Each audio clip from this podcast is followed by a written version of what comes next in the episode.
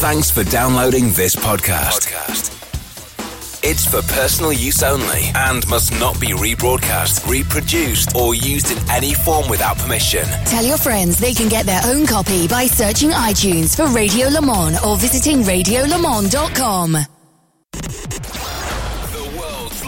Running motorsport magazine show, Midweek Motorsport. News, features, special guests, and analysis from the experts. Formula One, sports car and endurance racing, rallying, touring cars and bikes. If it has wheels and an engine, and they keep score, it's on Midweek Motorsport.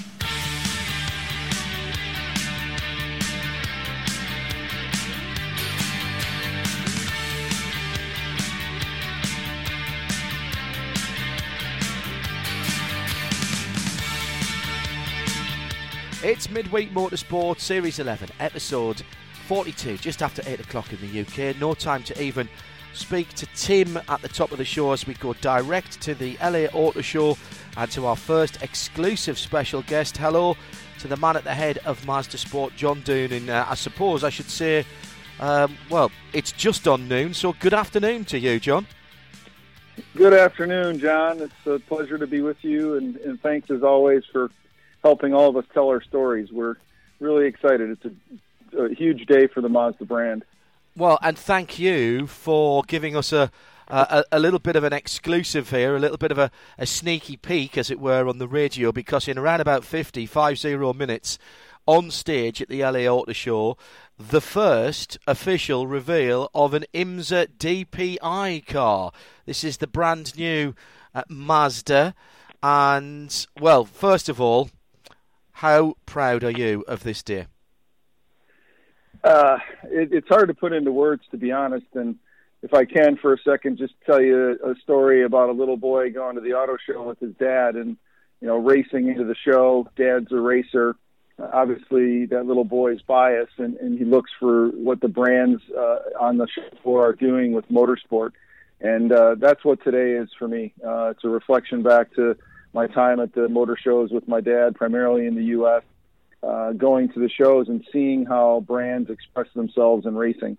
And it's easy to put decals on a car and, and take it to the racetrack, but what's happening here today, what's happening here today is, is historical for our brand. Never has a race car been unveiled at a major auto show uh, on the show floor with an introduction of a major road car.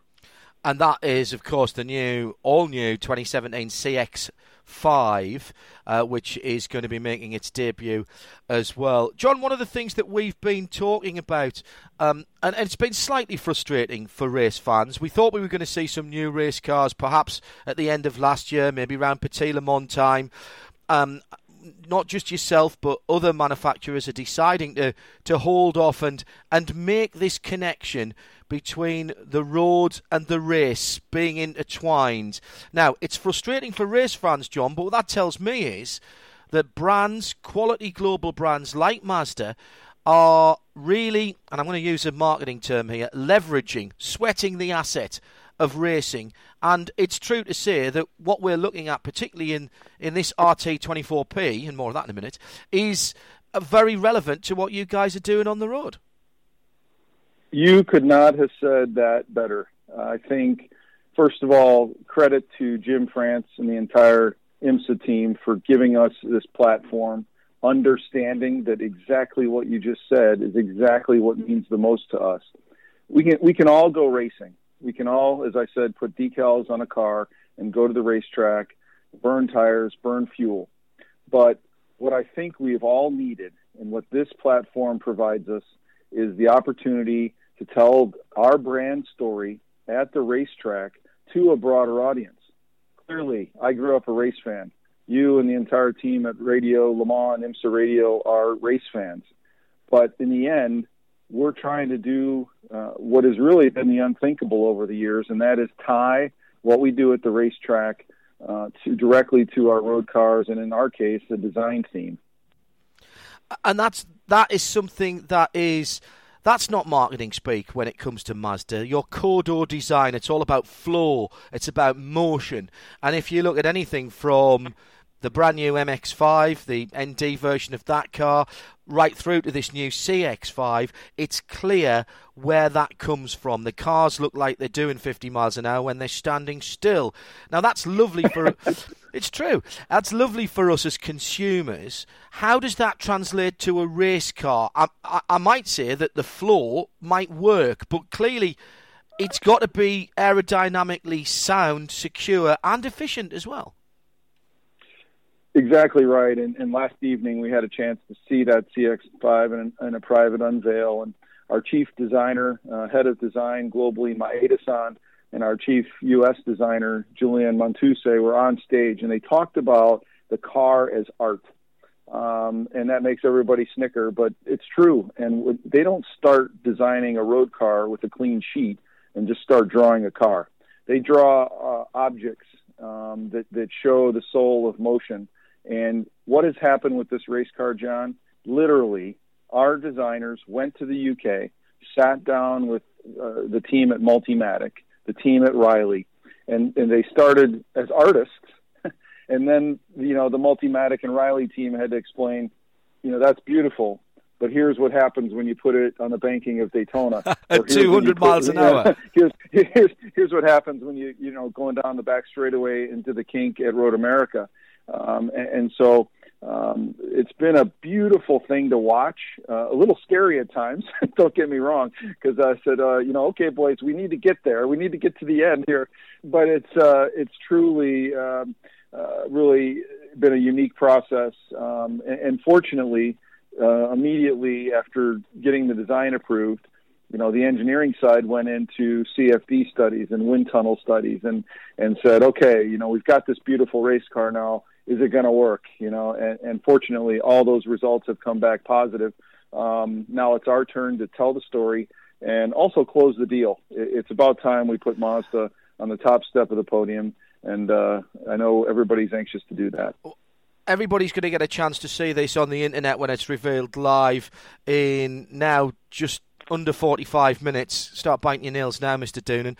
Um, it's clearly a Mazda. It has the grille, the face, which I always think is very important, of a Mazda with the five-point grille.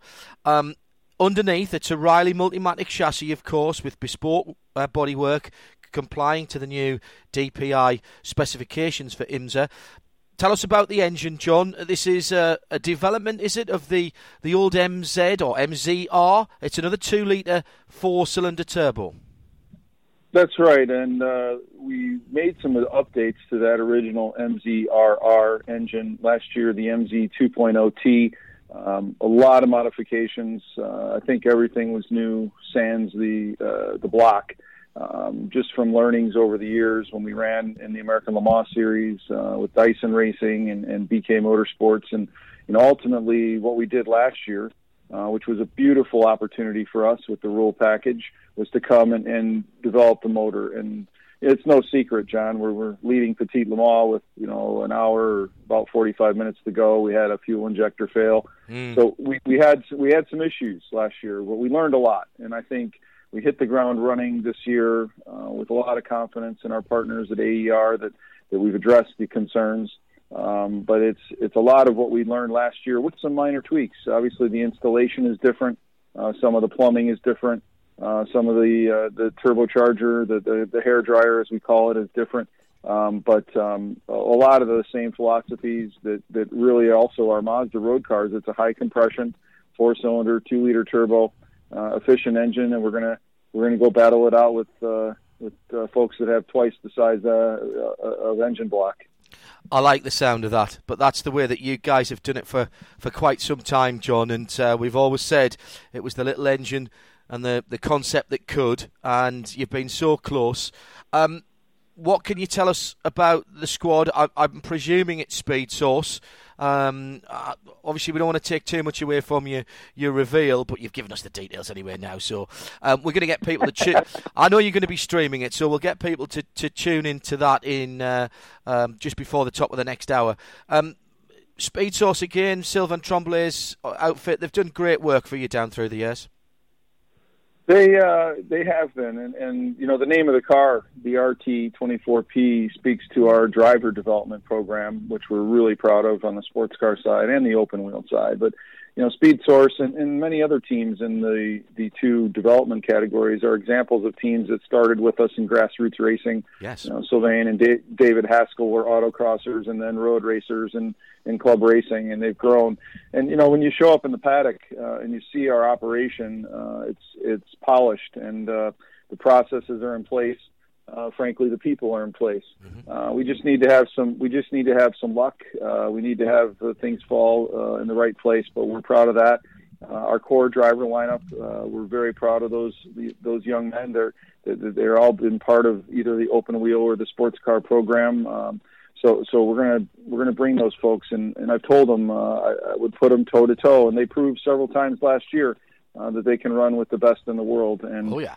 uh, I sure ho- I sure hope now that with uh, with the right people, uh, now a new chassis and, and a new story to tell around uh, the design, uh, an engine that uh, we've tested extensively on the dyno uh, and over in the car over the winter, uh, has the ability to go the distance and. Uh, Uh, I think all the pieces are falling in place here for a run at several race wins, and, and I pray uh, uh, an IMSA WeatherTech championship.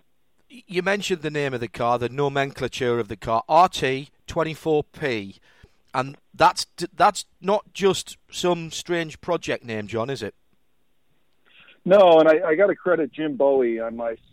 Uh, Jim is probably one of the most creative guys uh, I've ever met in this sport, and.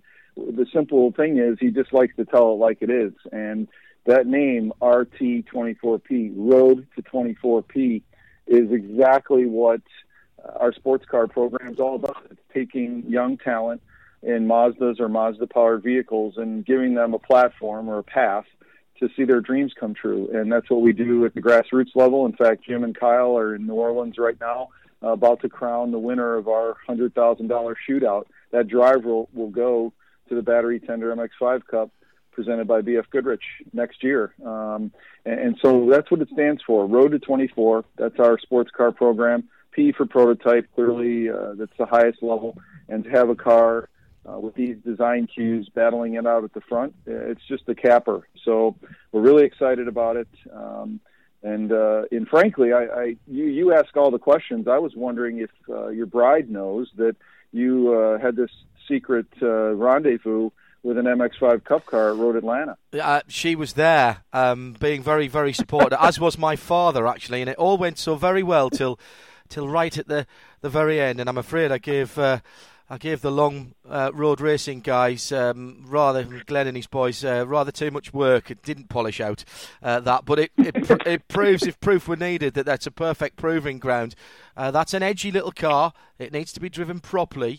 Um, and, and a series, that Battery Tender series, that next year will be being showcased, John, and it's it's interesting you should mention that, and thank you for reminding me, um, that, that that series will be being showcased, amongst others, in front of the IndyCar audience. Now, that's a change, a slight change of direction for you guys, although, of course, you've worked with the Road to Indy um, with the single-seater format with the IndyCar, so it's not as if you're, you're taking a leap into the unknown. Yeah, it's a, a really special opportunity we had on November first, uh, late late November, to make that announcement, um, or late late October, rather. Um, we have worked with the folks at IndyCar. Uh, the Mazda Road to Indy is a really special platform for us. Drivers from twenty different countries coming to the U S now. We're, we're seeing that same type of spirit with the global uh, platform of M X five Cup. Uh, the change to IndyCar was a very tough decision. Uh, we've had a long-time relationship with S C C A at the grassroots level, and certainly S C C A Pro Racing for ten years. Uh, but what, what this does is put uh, more value into our customers' hands. We're, we're racing at some venues that uh, produce major Um, opportunities for them to uh, share with their partners. Uh, uh, we're racing at the Indianapolis Motor Speedway um, with, with uh, the, the S V R A group. We're going to race with IMSA at our special home at Mazda Raceway, and the streets of Toronto and Barber. And you know, you look at these facilities, and uh, you look at what uh, IndyCar stands for uh, at, at the highest level of professionalism. Uh, so, so, so many different opportunities to raise the bar, if you will. And so we're really excited, um, thrilled huge relationship with S C C A at the grassroots level. They're very important to us, and uh, we're opening up a new chapter for M X five Cup and putting that car in front of a, a different fan base, mm. uh, and, and that's pretty exciting. Um, and uh, good luck with that, John. Good luck with that indeed. Right, uh, the, the line's starting to get a bit iffy again, and you've got to get to a presentation. So final question, couple of questions actually, and it, it's it's back to the, the matter in hand, the R T twenty-four P Mazda in the D P I category. Um, first of all, you alluded to the fact that IMSA um, have brought this out and allowed manufacturers to get involved in a category that otherwise the global L M P two category would have been manufacturer-free. Clearly that's good for IMSA and good for you, Mazda. What does that mean for your aspirations for Le Mans? Are you and IMSA and the other manufacturers going to be lobbying the A C O to allow these D P Is to go to Le Mans sometime in the future? Because I know that you guys want to go back there, your races. You're right, John, and uh, I know everybody in the IMSA family has worked extremely hard with the A C O, and obviously because of our history at Le Mans, uh, we have great relationships, we believe, with the A C O, and uh, it, I believe IMSA has done a, a beautiful thing here with this platform. Um, it's a it's a cost-effective way to tell a marketing story. This is a marketing exercise.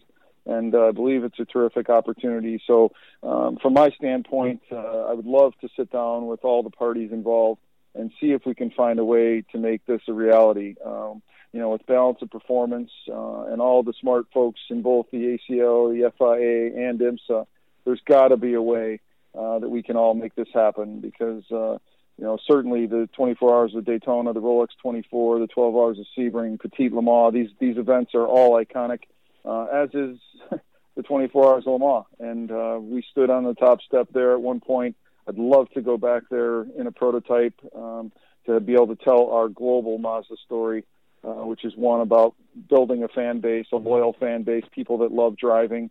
And uh, we can tell that story here in the U S, but I'd also love to be part of telling it uh, on a global basis. And uh, and we wish you well with that. Uh, the question that has come in more than any whilst I've been on the phone to you here from our listeners is, because they haven't seen it yet, they'll get to see it when it's unveiled. What about the colour scheme, John? Is Soul Red still the colour? Well, I can tell you something. Uh, Soul Red is a huge, also a huge part of our lineup, and part of that car is art philosophy. So uh, I'll leave it to... Uh, the eyes of uh, your thousands of uh, and millions of listeners around the world, uh, when they see it, uh, um, it won't be bloodshot, let's put it that way, but they're definitely going to see lots of red. I love it, John. Thanks very much indeed. And we'll let you get away uh, less than, well, half an hour uh, to that unveil at the uh, U S Auto Show uh, at uh, L A, the L A Auto Show, uh, the Mazda R T twenty-four P. John Doonan joining us live and exclusive tonight for a little sneak preview. John, thanks for being with us. Thanks so much, and all the best to you, even uh, the gang. Midweek Motorsport with John Hindhoff.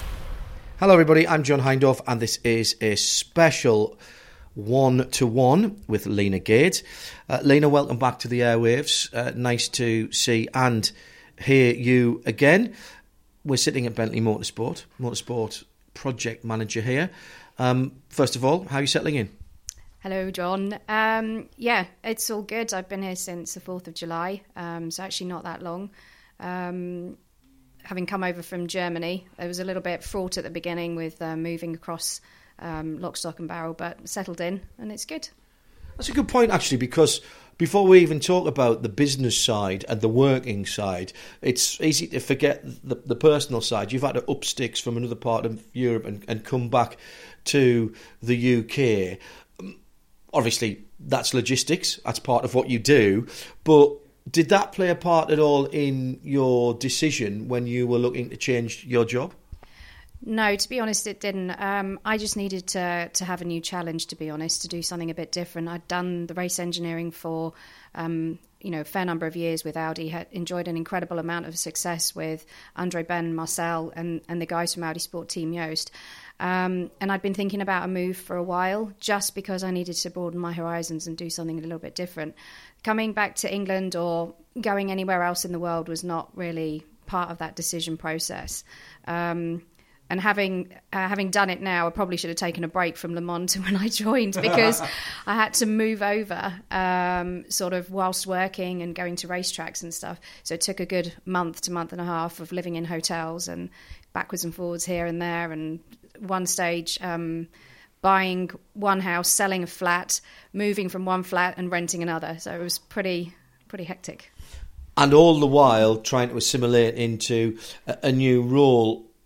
Before we talk about that, and there's been a lot of misconceptions about what your role here at Bentley Motorsport, which is where we're sitting at the moment, is, got to reflect just a moment on your achievements with the guys at Joest, with your guys as well. Le Mans wins, World Championships, ticked off. I mean, fantastic time there. And, and you said there you'd achieved so much.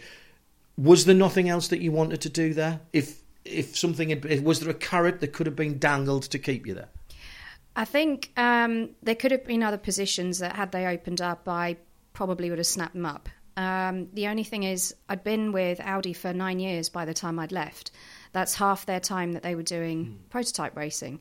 Um, and as you said, I'd enjoyed an incredible amount of success, but when you're with a company for that long, you can sort of fall into the bad habits of of just accepting that things are done a certain way, or mm. that's how it will be. And there was a little bit of frustration creeping in with not being able to change everything that I wanted to. But, but that's what you do as a race engineer. You expect you can change the world. And um, when you don't get what you want, it gets a little bit tough to accept. So moving on was was really the one of the biggest challenges that I faced at that time, because I'm going from a role where I was incredibly successful. Everyone knows who you are. You can only... Well, in my mind, I thought I can only fall over if I go somewhere else and I mess yeah. it up. So, in fact, in point of fact, it was easier to stay where you were. To a greater or lesser extent, it would have been so easy to do yeah. that and continue doing the same thing, because I think I still would have had an incredible amount of success. I would have been able to do the job almost with my eyes closed. I wouldn't say I was perfect at it, but it, it stopped being the, the big challenge that it could have been. I know that you looked at a variety of different things in motorsport. Um, some of them... team-based, some of them series-based, some of them at the track, some of them away from the track. Don't need to go into any of them if you don't want to, but what attracted you most about the position that you eventually decided upon at Bentley? And we should say straight away, this isn't a transfer. This was an ending of one part of Lena Gade's story and a starting of the other. Yes, there's a, a group connection there, but it was a clean break and a restart. But why? Why Bentley when there were so many other things out there? Um, I think I could easily have gone to do prototype racing with another team if I really wanted to. And I'd still be doing the W E C and I'd still be operating in the W E C. But what I opted to take at, at Bentley was um, an opportunity to come into G T three racing, which is massively growing.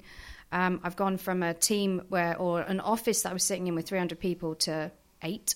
Um I've taken on um, a totally different role. I don't have a headset on my head anymore talking to drivers. And that, that sounds odd, but um, I needed to give that up. I needed to move away from that and try something else out.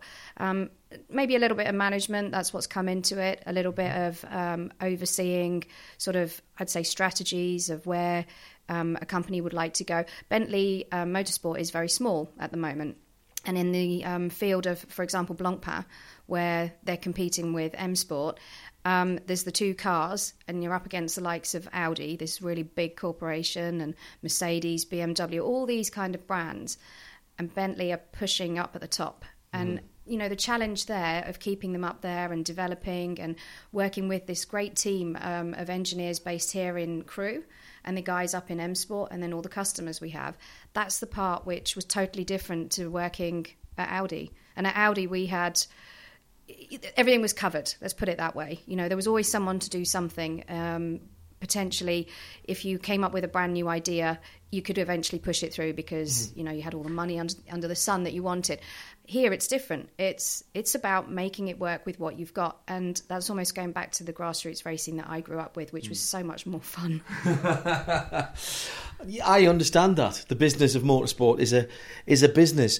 Did you think about leaving the sport, Lena? Did you think about making a, a clean break? You, you talk about things being so distinctly and distinctively different. Did you think about going away, and and if so, what would you have done? Or was that the question you asked yourself?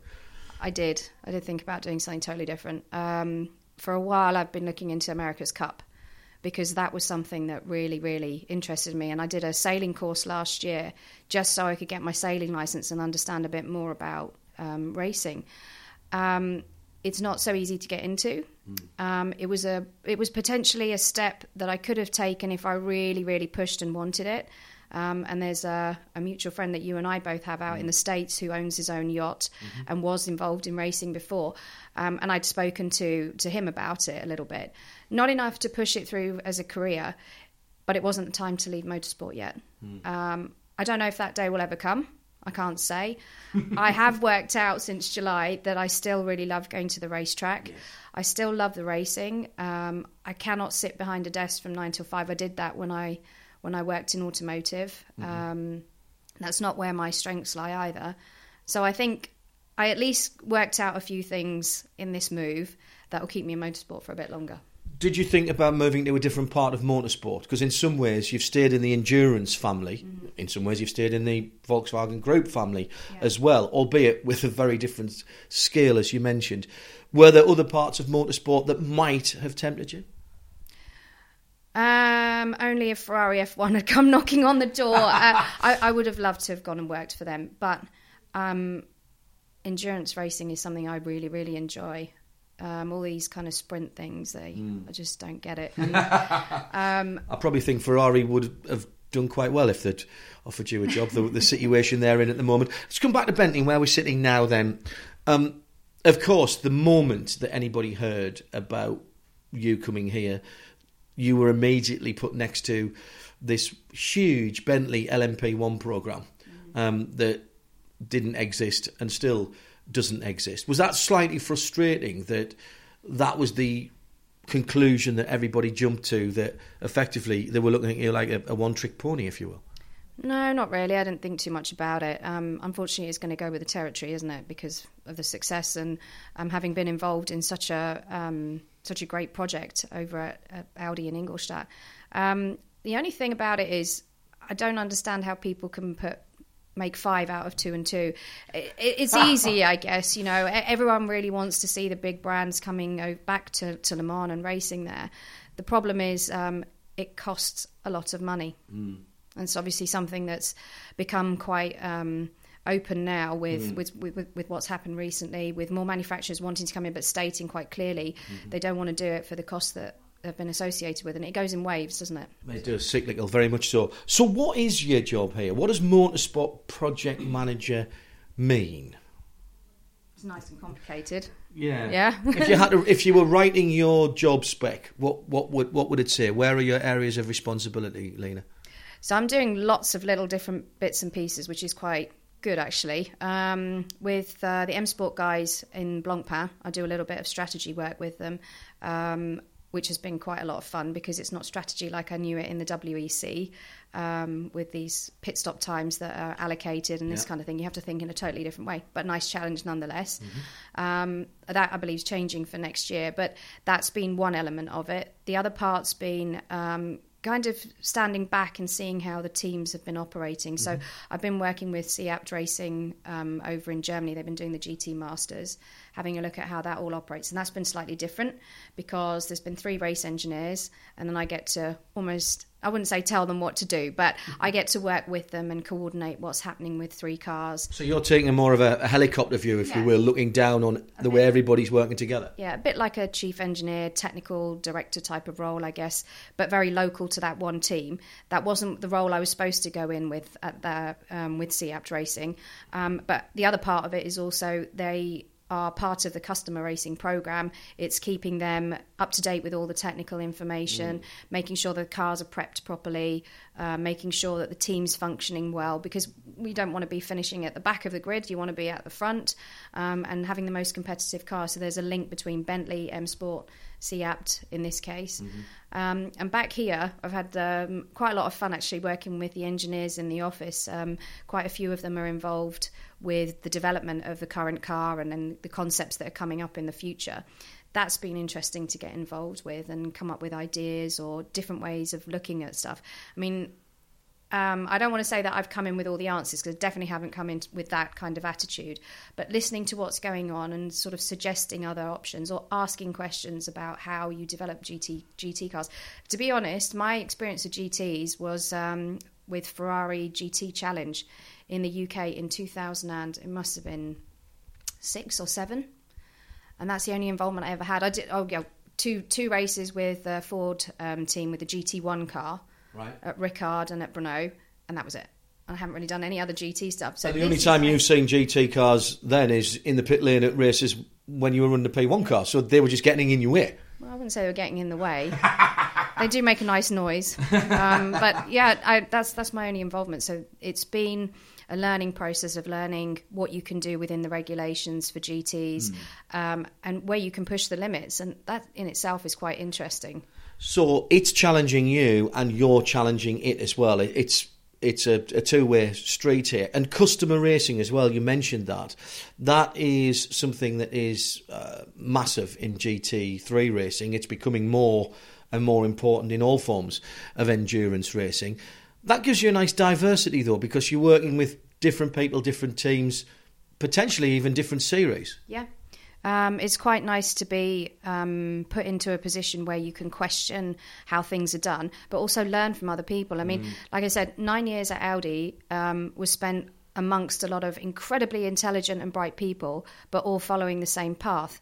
And we were all doing L M P one racing, whether it was in Europe, um, Shanghai, in the States with A L M S. It was all the same sort of mentality.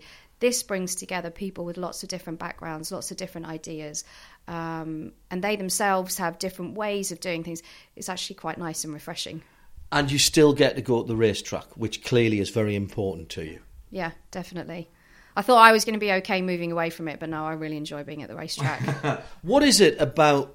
What is it about being involved at that close quarters to racing that attracted you in the first place and keeps you involved in it now? Because clearly you've had an opportunity to review a very successful career, and as you've said, you, you could have gone and done something else, but you didn't want to. That was that was the nugget that you wanted to keep hold of, the, the racetrack experience.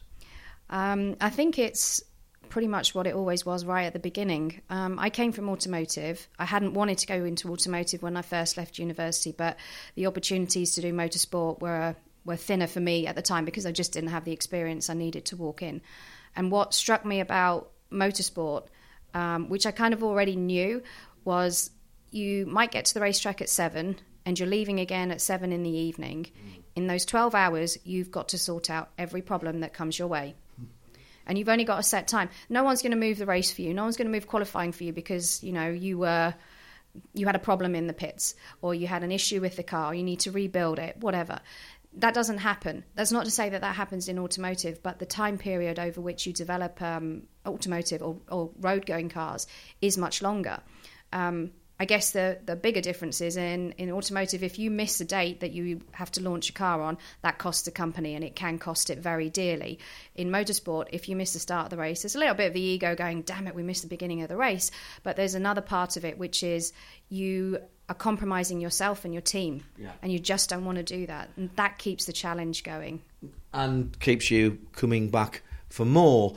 So what does the near and the middle term hold? I won't ask you to look into the crystal ball for the far distance. I'm not expecting any trade secrets here, mm-hmm. but more of the same, working with the teams, working with the, the current car. G T three is a class that by its very, uh, in in its D N A, is, is fairly stable, and, and rightly so, because it's cost controlled. So how much can be done, and, and what are you going to be doing directly in the next, let's say, twelve to eighteen months?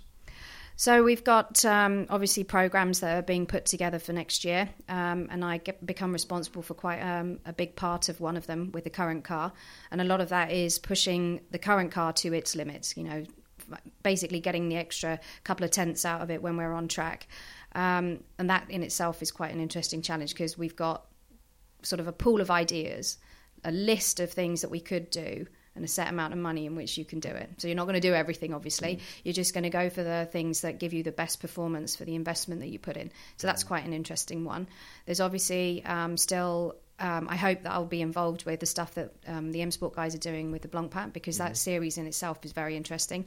Um, Spa was my first race with them, and um, I loved every minute of it except right at the end. Um, and I'd love for us to go back and to to right that particular wrong. Mm-hmm. Um, it was really good fun. I think we as a team learned a huge amount. Um, the steps forward that we made from that point onwards, they need to keep going and need to keep continuing, and I think it'd be really good to be involved in that. Do you still have connections with the drivers? And the reason I ask that is mm. you have worked with drivers at the very top of the sport, and your boys were your boys and you looked after them. You had a special bond between those three and you. When you go to customer racing, some of the guys that are driving are blokes like me. Um, not exactly in shape, fifty-four-year-olds who are living their dream. That's a very different type of, of driver to to have to associate with and, and work with. Um, yes, I do still obviously have a connection with them. Um, a fair number of them, um, they either recognise me or they know Andrew Ben and Marcel have spoken to them, so they, they know a little bit of my background. Um, I don't ever um, sort of go into a situation or into a conversation with any of them thinking I can tell them what to do. I never used to do that with those three guys or any of the Audi drivers, and I'm not going to start now. Um, what I can do, um, and what I did obviously when I was a race engineer, was kind of manage them a little bit, or expectations, um, try to get them into a certain frame of mind. I don't do that directly with any of them because they have their own race engineers to do that. But if anyone ever comes to ask me, um, you know, how would you handle a situation, then that's where I mm. guess I... I give a little bit of my knowledge. And you're clearly enjoying the new challenge. It's been an upheaval in your personal life, geographically. It's been a challenge in your career and your working life, but a challenge that you've accepted. And I, I suppose I know what you're going to say here, but do you feel you made the right decision? I think so. Um, I mean, I, I do still miss things um, from Audi. I really, really miss all my colleagues. Um, I talk to a fair number of them almost every day. There's obviously ones that you'll never miss, and I won't list who they are. uh, it's a short list. Um, and I, I miss the guys. I talk to the three quite a lot on WhatsApp. Mm. Um, and we obviously, as you said, we had a quite an interesting bond. Mm. Um, I had the uh, luxury of spending an evening with them in Tokyo after the Fuji race, and that was good fun to hang out with them again. Um, but I made a move for a reason. I, I needed to, to, like I say, have a different challenge. Um, personally, I needed to get out of of being within the Audi, mm. let's say, safe bubble. Mm-hmm. Um, and also, having come back to England, as much as I dislike the weather, and now I know what everyone means when they say it rains all the time, it definitely does. Mm. Um, it's been quite nice being able to kind of jump in the car, drive over and see my best friend Um, in Leamington, or my sisters, mm. or my parents um, every so often. It, it's quite nice to experience all of that again. But yeah, I made a choice for a reason. We wish you all the best, Lena. Thank you very much for talking to us. It's always a pleasure. Thank you. Midweek Motorsport with John Hindhoff. Time to say good evening to Graham Goodwin. Hello, Graham. Good evening, everybody. Good evening, John. Uh, busy week of news, very busy week of news. Where do we start? A uh, bit of Bathurst news. Looks like B M W are taking it seriously.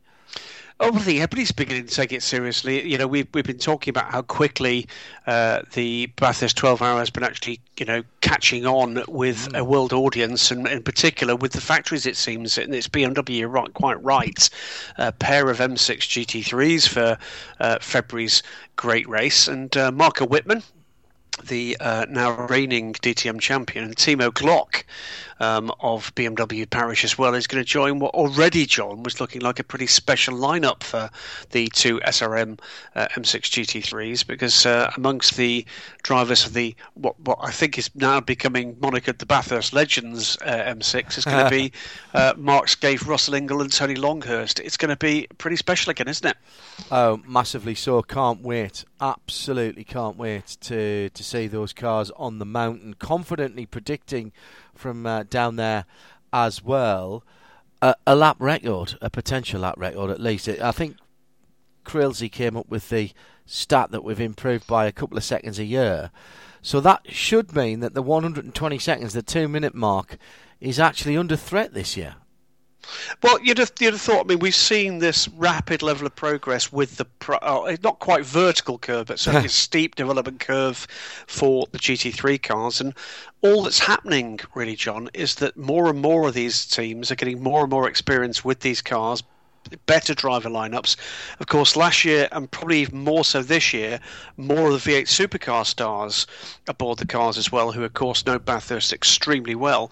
So a combination of car developments, track knowledge, um, and beyond that, you know, yet more kind of world-class driving talent that's actually turning up here is is pushing this one forward year by year. It's going to be interesting, isn't it, with the kind of speeds we are going to see around the mountain.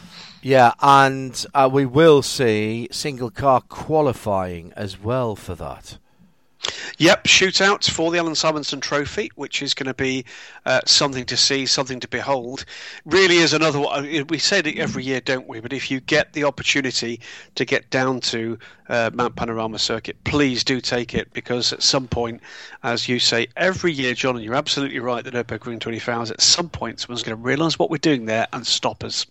Yes, can't disagree uh, with that. Uh, it's been a busy old week for... Uh, news. Uh, in fact, uh, as I said, we'll get to Bahrain and the uh, changes of of that uh, in terms of uh, of drivers for uh, in in a little while for the what is in fact the championship deciders. Um, F I A G T three World Cup, of course, uh, Macau. This is a relatively new event that's kind of taken over from. The the touring cars there, the World Touring Cars has sort of turned its back on Macau. Macau needed something else to do rather uh, to to fill the, the time between the bonkers motorcycle races, and F I A G T three is it. Uh, well, F I A G T three World Cup, standalone event, takes on the mantle from the G T race we've seen down through the years. Um, some good news and some bad news, I guess. The good news is some fantastic-looking cars, some quality drivers aboard some of those cars. Mauro Engel defending his title. It is, of course, an F I A title mm. uh, for Mauro. Um, and, uh, you know, a, a, more than a smattering of other, you know, uh, very good Uh, G T drivers. The downside is the numbers compared to what we've seen previously are down. And now, you know, you and I were in Shanghai, John, and had a chat with, amongst others, Ingo Matter from Absolute Racing. They're represented on the grid, of course. It's a race in Asia. Why wouldn't they be? But um, Ingo and others have both said the same thing to me, which is in the past years, you'd put in your application for the G T race around the Guy's Circuit in Macau, and then you'd wait for weeks, if not months, to find out whether or not you'd been lucky enough yes. to get a space on the grid. It's not like that anymore. We're in the twenties. Uh, it's a high quality grid, uh, at least in parts, um, but uh, it's not, uh, I'm afraid, a full grid for uh, the G T race. What are we going to see? I think we're going to see Mauro Engel being very difficult to beat again. Regan huh. van der Zande will be very good around there. Laurens Vanteur will be looking to do what he can do with what might, might be his last official race in an Audi. Nicky Katzberger has been on form. Uh, young Nico Müller has been showing very well as well. And then beyond that, Andre Coutu, of course, the uh, Macanese uh, driver, will be looking to do what he can do on uh, on home ground. And Earl Bamber and Kevin Estre in, uh, mm. in factory-backed uh, Monti-entered Porsches as well. Now, that's just a smattering of it. Beyond that, some some regional and local talent as well. Um, that'll be one to watch over the weekend if you're not following, and why wouldn't you be, the F I W E C. And before we get to that, uh, lots of British G T news. Some thought that the British G Ts might be in trouble, particularly in the top class. Uh, one or two major teams making noises about going elsewhere, notably to the Michelin G T three uh, or Michelin uh, Cup now, I suppose we've got to call it. Uh, yeah, Road to Le Mans Cup, absolutely. Yeah. Um, and yet this week, um, a raft of uh, teams, drivers, deciding that British G T is the place for them to be, with some very tasty uh, G T three cars. A couple of blasts from the past. Matt Griffin and Martin Short both coming back to British G T.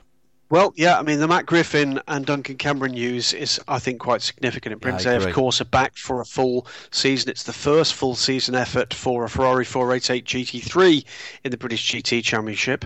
Uh, and then we've got, beyond that, you're absolutely right, uh, Shorty back with his partner in crime with the Royal Centre Abba Racing team, uh, Richard Neary, aboard uh, what will be one of two full season A M G G T threes. The second one coming from the A M D tuning uh, team. Mm. Uh, Lee Mole will be aboard that car, and will that's another also... name as a blast from the past, isn't it? Lee Mole in British G T, and, and, and he will be back, and uh, will also campaign that car in the aforementioned Michelin Uh, Le Mans Challenge, John. So beginning to get things kind of revved up. The big change, I think, for the British G T Championship from the point which you're absolutely right was being talked about towards the end of the season and beyond uh, as being in not very rude health for G T threes is that uh, the, the organisers, um, Benji and the team, responded, I think, pretty well to mm. the concerns about the pro-am nature of the series and have come up with this kind of Silver Am, Silver Pro uh, idea that I think it's got legs, certainly at that level. We'll see whether or not beyond. And it does seem, doesn't it, that uh, that's not just S R O, but S R O particularly beginning now to get revved up about defending their corner in the pro-am stakes. I wouldn't quite say going head-to-head with the F I A. By the end of this week, we should see, by the way, the provisional driver rankings for twenty seventeen, after which drivers have got something like two, they've got two weeks to respond and, yeah. uh, you know, make objections. But uh, S R O have made it very clear indeed that this is now beginning to impact, and I agree with them, uh, pretty dramatically on the confidence levels of their um, amateur driver ranks, uh, particularly in the Pro-Am class. And what they've made clear is if it's clear that you've got a driver there that is a professional driver effectively uh, getting under the uh, under the wire into silver, that they will be prepared to um, uh, reclassify, wholesale these guys and girls, for that matter, as Gold Star. Have to say, struggle to disagree with that. Um, you know, if, I think if we, we, we are not quite at the point yet where people appear to be ready to grasp the nettle uh, and make the changes to the major uh, rankings at the F I A level. Uh, I think we're coming remarkably close to that, and uh, that's going to be a very live issue, John, not just in the in the paddocks of G T racing, but increasingly um, in the paddocks of the L M S and the F I W E C two um, in the L M P two ranks. I I still think that so long as the rules are applied and applied consistently, then there isn't an issue with it. Um, I absolutely agree that there's been some horrendous decisions made, but if it means you've got to change the criteria for what constitutes a bronze and silver driver and what can constitute a gold and platinum driver, then do that. I, do, I mean, one of the problems that I have with the F I A um, ranking system is it pretty much discounts anything that happens in the U S apart from the very, very highest level. And, you know, it doesn't matter what you do in that in, in something like Conti Tyres, um, then you, you're never going to get that. That's not even a, a, a, a championship that's mentioned within that. And some of the championships that are missed out in that ranking system do leave me scratching my head. My issue is that all the people who complain about it, and I'm sick and tired of hearing it, frankly, they're all people who are getting well paid for doing a job, and they're frankly they've, they're getting more drives and being better paid for it than they ever have before, and that's because there's more gentlemen drivers paying for people to drive. I think they should shut up about it. If there's something that's absolutely wrong about it, if, for example, the El Bamba, the El Bamba's a perfect example, Graham. He was he was misgraded uh, because his Porsche Super Cup experience was left out. And uh, it was. And that, I think that, that that almost uniquely was an actual error. Yes. Um, where they they'd, they'd actually just they they'd not followed their own uh, rules. I think the big difference, though, John, I, I struggle to disagree with you on this one. Uh, aside from one thing, and it's a new thing that is just beginning to kind of Uh, bubbling to the surface, well, actually boiling to the surface uh, on a number of fronts. And that is, from the professional driver's point of view, I completely agree. You know, basically, if you manage to kind of extend your career or have a career doing this, then, you know, good luck to you. And, you know, the difference between a silver and, uh, and a gold may well make a difference to that career. But, uh, you know, you live by the sword, you die by the sword mm. with that. The big difference now, and it's happening more and more, certainly it's the reason why S R O have responded. And it's it's the new big thing, if you like, certainly in talking to drivers in the Um, the A C O paddocks of the world, is that uh, those very valuable, in every sense of the word, uh, gentlemen drivers that we've got in, for instance, L M P two, and are beginning to realise they are hopelessly uncompetitive against the new ranks of young drivers coming in and getting under the wire. Now, I find that one a little bit more worrying in the short term. I think there is a medium-term solution for this. That's going to depend on how strong the numbers are in new L M P two. They're looking pretty strong in year one, but we shouldn't be making plans based on a single year. But when you've got um, drivers of good standing and of no little skill that are basically saying, I'm actually now going to have to step down from racing for my own team because actually I'm stopping us from being competitive. At that point, you've got to take a step away and say, well, look, if this is meant to be a pro-am formula, then we need to take another look. The answer, by the way, in case anybody's guessing what I'm talking about, is I think bear in mind where we are with L M P one Privateer, for instance, which is frankly nowhere, and bearing in mind the increased performance potential, at least, of the L M P two cars, Um, then I think we could find ourselves in a year or so in a position to make a pretty good case for there the, the, to be a subclass there and have L M P two Pro and L M P two Pro-Am. Uh, that's something I think that could but, certainly but be done. What you're I actually saying, quite but, like, John, by the way. I quite like, John, your your previous solution offered on air, which was to keep the old cars for the Pro-Am side. Yeah, I I, I think that's... a I think that's a potential that could be looked at.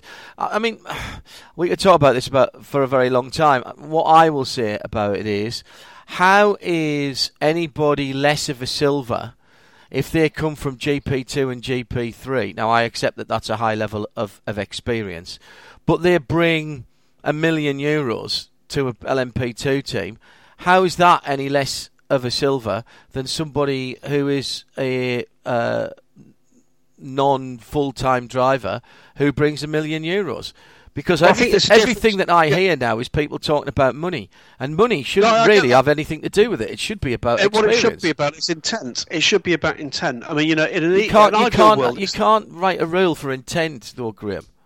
Well, you, what you can do, uh, if if all things were equal, of um, course they're not. Well, just, uh, just let me throw this in, right? Just let me throw this in.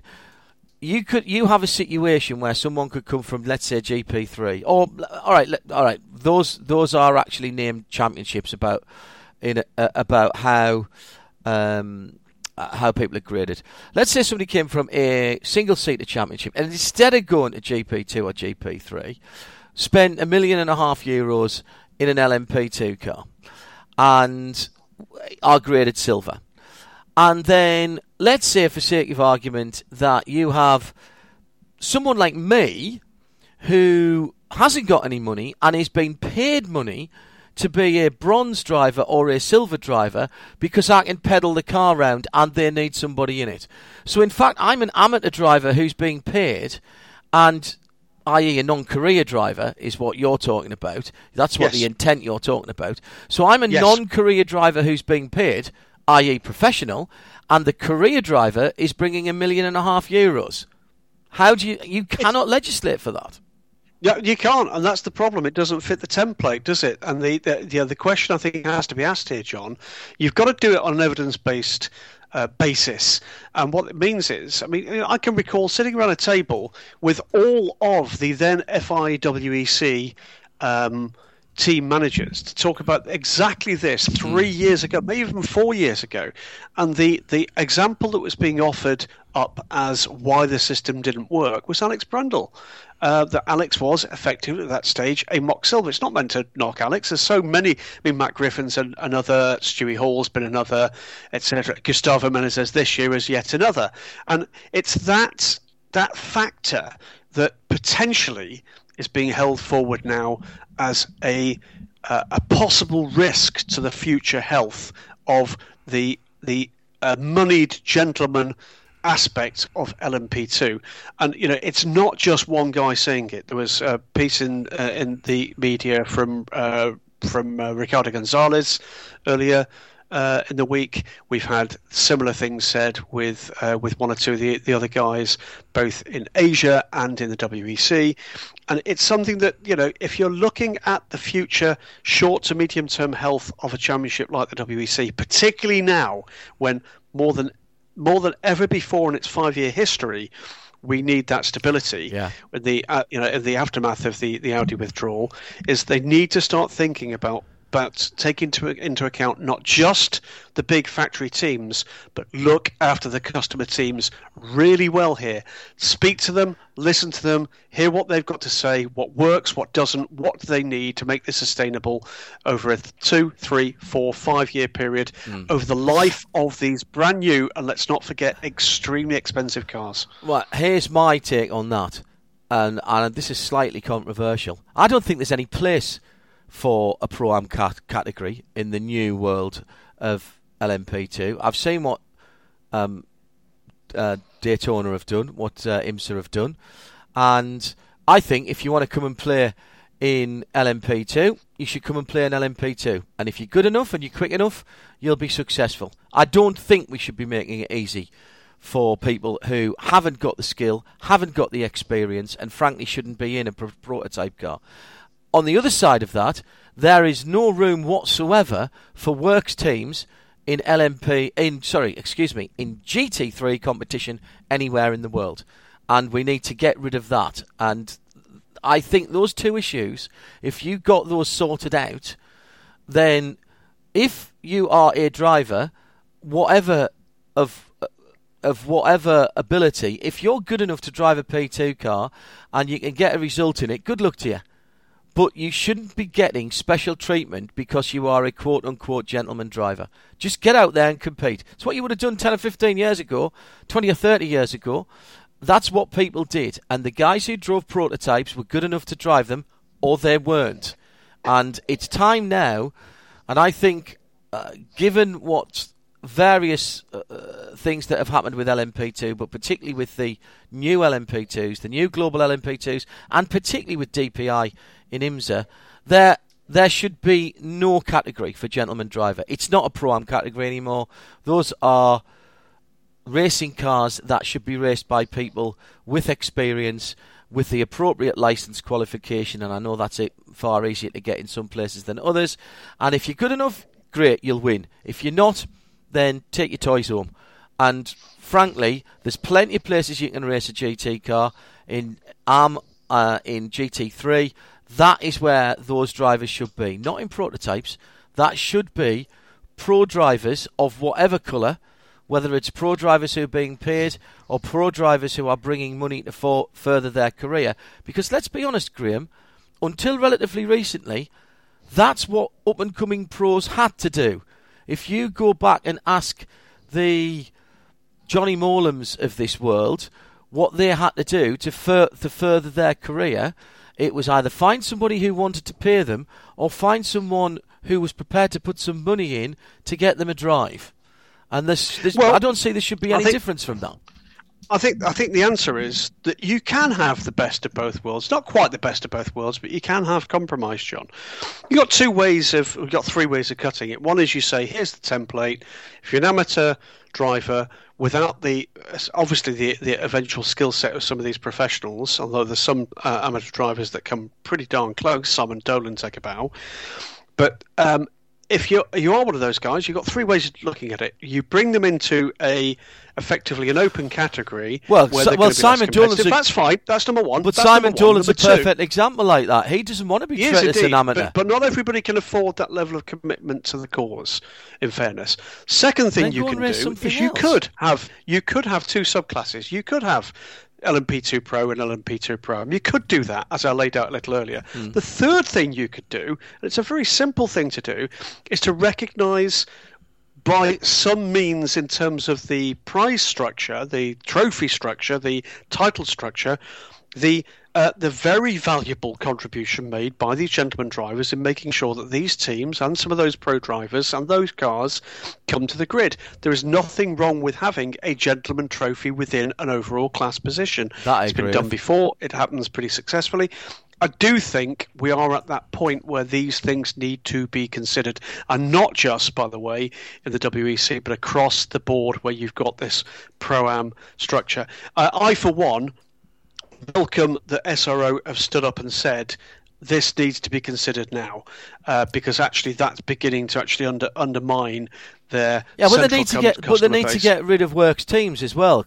They need to get rid of work well, teams. That uh, That's I double standards answer, that they operate in there straight I away. To, I, I tend to agree with you, is the honest answer. I think that has gone too far uh, there. I think there's been a little bit of a move through with the Inter- Intercontinental Cup and everything else. It's moved very rapidly from a uh, large grid of pro-am teams with maybe five, six, seven all pro teams at the top to actually risking going in completely the opposite direction, and we know what happens next, John. Mm, yeah, absolutely. Um, there's still a special in that, isn't there, somewhere? Right, very quickly, let's uh, head to Bahrain. That's where we're off to this weekend. It's the dust-up in the desert. It's the final six hours of the twenty sixteen F I A World Endurance Championship. Still titles to be won. Have you done the mathematics? Is the arithmetic ready? Have you got the spreadsheet? And, and what is what is still to be won, Graham? Uh, well, plenty. I mean, in particular, uh, L M P one, the Drivers' Championship, is up for grabs. That's pretty simple, John. That basically needs the number two Porsche. Let's forget the point for qualifying, because realistically, the six Toyota, which is the other car in it, and the two uh, Porsche on form are unlikely to qualify on pole. But basically what it means is sixth or better will be enough for the number two Porsche crew to claim the driver's title. There's a seventeen-point gap. Right. So in other words, if there are no problems for any of the uh, L M P one hybrid cars, then just finishing in line astern, uh, wherever they finish, then the number two car will be fine. But they Although cannot afford not... to fall out at the first corner and not get classified. No, they can't. And the other complication, of course, is if there is a delay for the number two car, uh, because it's the Drivers' Championship, it is points scored in pure finishing order, not just in P one, ah, good but point. in P two as well. So if you good fall down point. the order, every time you overtake a P two car, it is effectively a battle for position in that championship. That's a very good so point. what does the what does the number six car need to do? It has to at least finish second, no matter what happens. Anywhere other than second and below will not be good enough for the number six. Um, uh, but it really comes down to, ultimately, if the um, it's you're looking for sixth if there's... Uh, if the number six car is, is looking like a leading car. Beyond that, I think from memory, anything down to thirteenth will do. Right. If the if the um, the number six car finishes second, right. That's pretty easy. Then you get into uh, L M P two's done. That's all gone to yeah. Signatec, and that's well done, done at the last round. The manufacturer's title has obviously gone to Porsche, uh, but then beyond that, you then get into the G T E Pro title fight, and that is where it's going to be all up for grabs. G T E, I'm just covering very quickly. Effectively, uh, that needs the eighty-three car, the A- AF Corsair four fifty-eight, Francois Perraudot, Rui Aguache, and uh, Manu Collard to finish the race. That will be enough for them. But in G T E Pro, it's pretty bonkers. It's Aston Martin, Uh, the A F Corsa Ferrari guys, and Ford still all within a chance to take the championship. Ford's options, though... Drivers' Championship for- is that. Drivers' Championship for that one. Yeah. Uh, but it is... Um, there's, there's so many uh, combinations for that. Just watch the race. Simple as right. that. Just watch the race. Should also add, by the way, astonishingly, we have had a tenth B O P change um, in the days before the race, this time affecting only the Fords after two runaway victories, in fact, two runaway one-twos for the Fords, and they've been given a weight uh, penalty of twenty kilos, uh, and also... Does that have Ferrari given... written on every piece of that uh, well, extra ballast it, uh, that goes into th- it? This... This, by the way, John, is the second major issue that needs to be addressed by the F I W E C.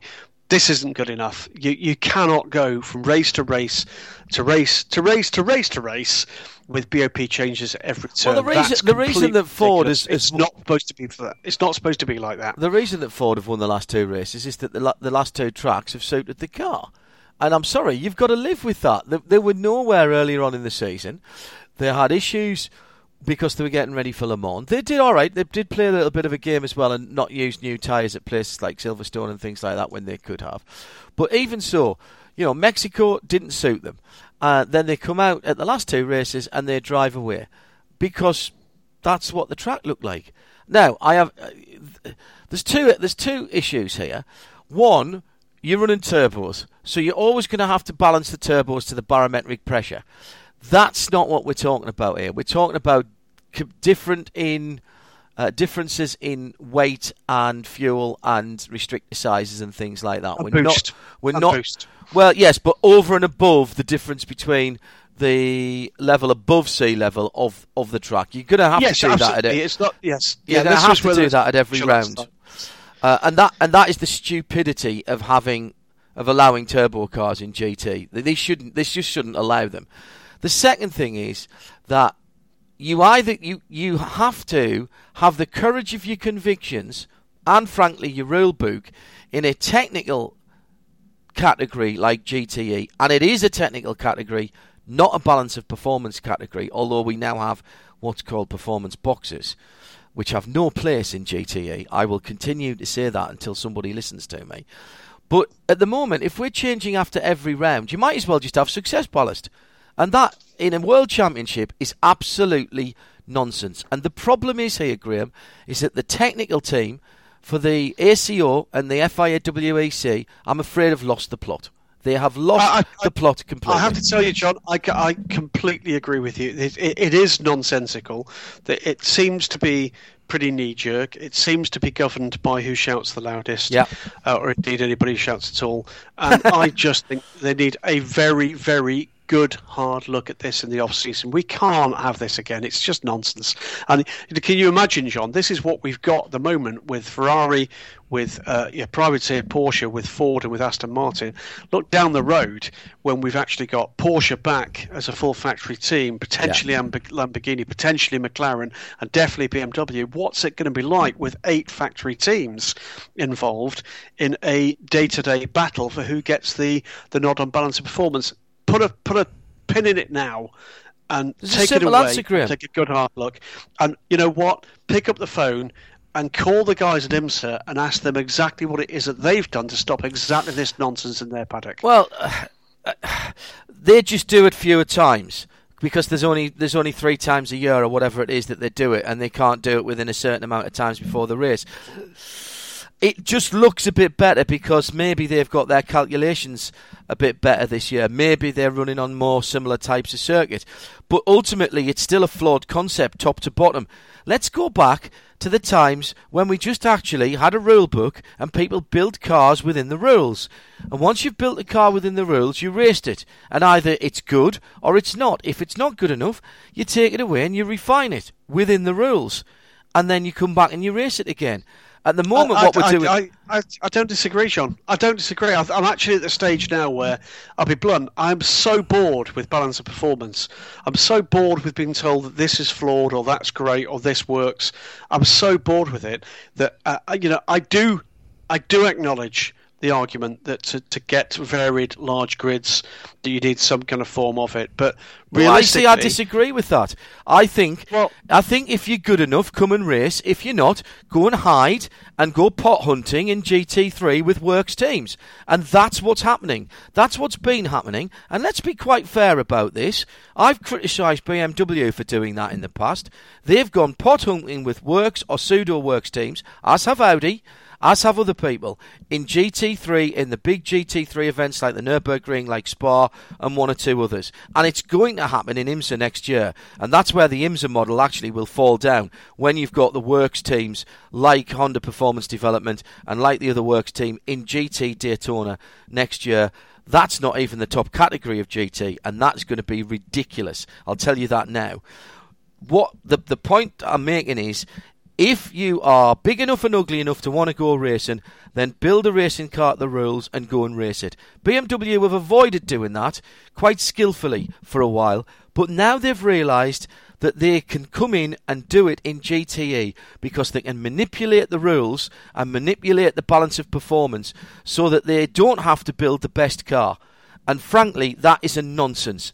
I love the fact that B M W's coming in, but the only reason they're coming into G T E is because they can think they can affect, they think as exactly as they did in touring cars, they'll sit on the committees, they'll make sure that the rules and regs suit their cars, and they'll build the car to the regulations, which is fine, I have no problem with that, but don't change it every week.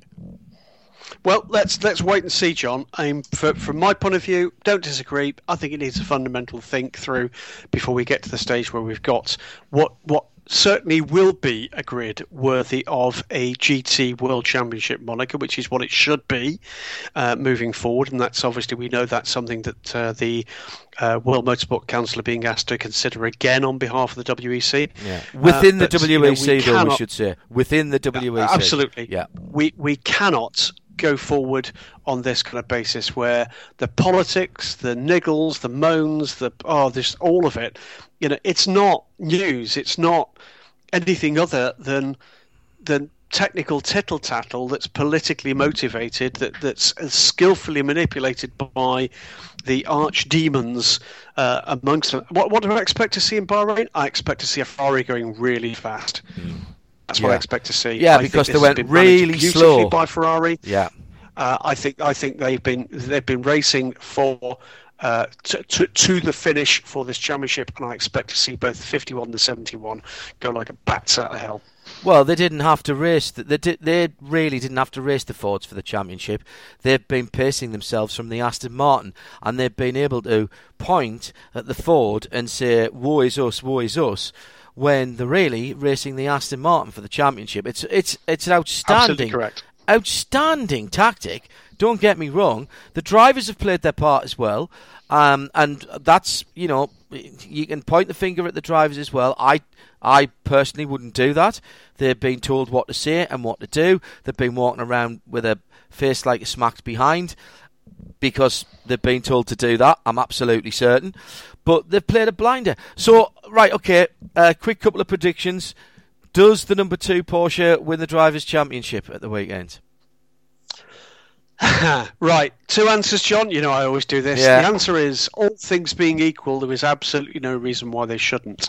However, has there been a race, and indeed a season, in the F I W E C's history where it's not thrown up something extraordinary? We saw this with Mark Webber. Absolutely. Frankly, Carry, carry the car back in a rucksack um, to, to win the title. Um, what do I think? I think we're going to see something extraordinary, because we always do. Yeah. Uh, I think that's that's the level of expectation I've now got of this championship. Is I think we're going to see something extraordinary. Whether or not that is an incident that sees a car have to chase back through the pack, I can see you and I in that booth getting incredibly excited at various points of this race, and I think we're going to see a chase for the title. Um, Ferrari will drive away from G T E Pro, as you've rightly said. They've played the political game and the tactics well. And and frankly, I am not criticising them, because if that's been, if that, those opportunities have been made available by weak officiating and a weak technical team in the championship, then good luck to them. You've got to maximise uh, your your situation. Absolutely, uh, think that's true. The manufacturer's title in in G T's not uh, not done either, and that could be uh, one of two or three marks as well, couldn't it? Well, it's uh, yeah, absolutely. I mean, again, here, John. I mean, what what?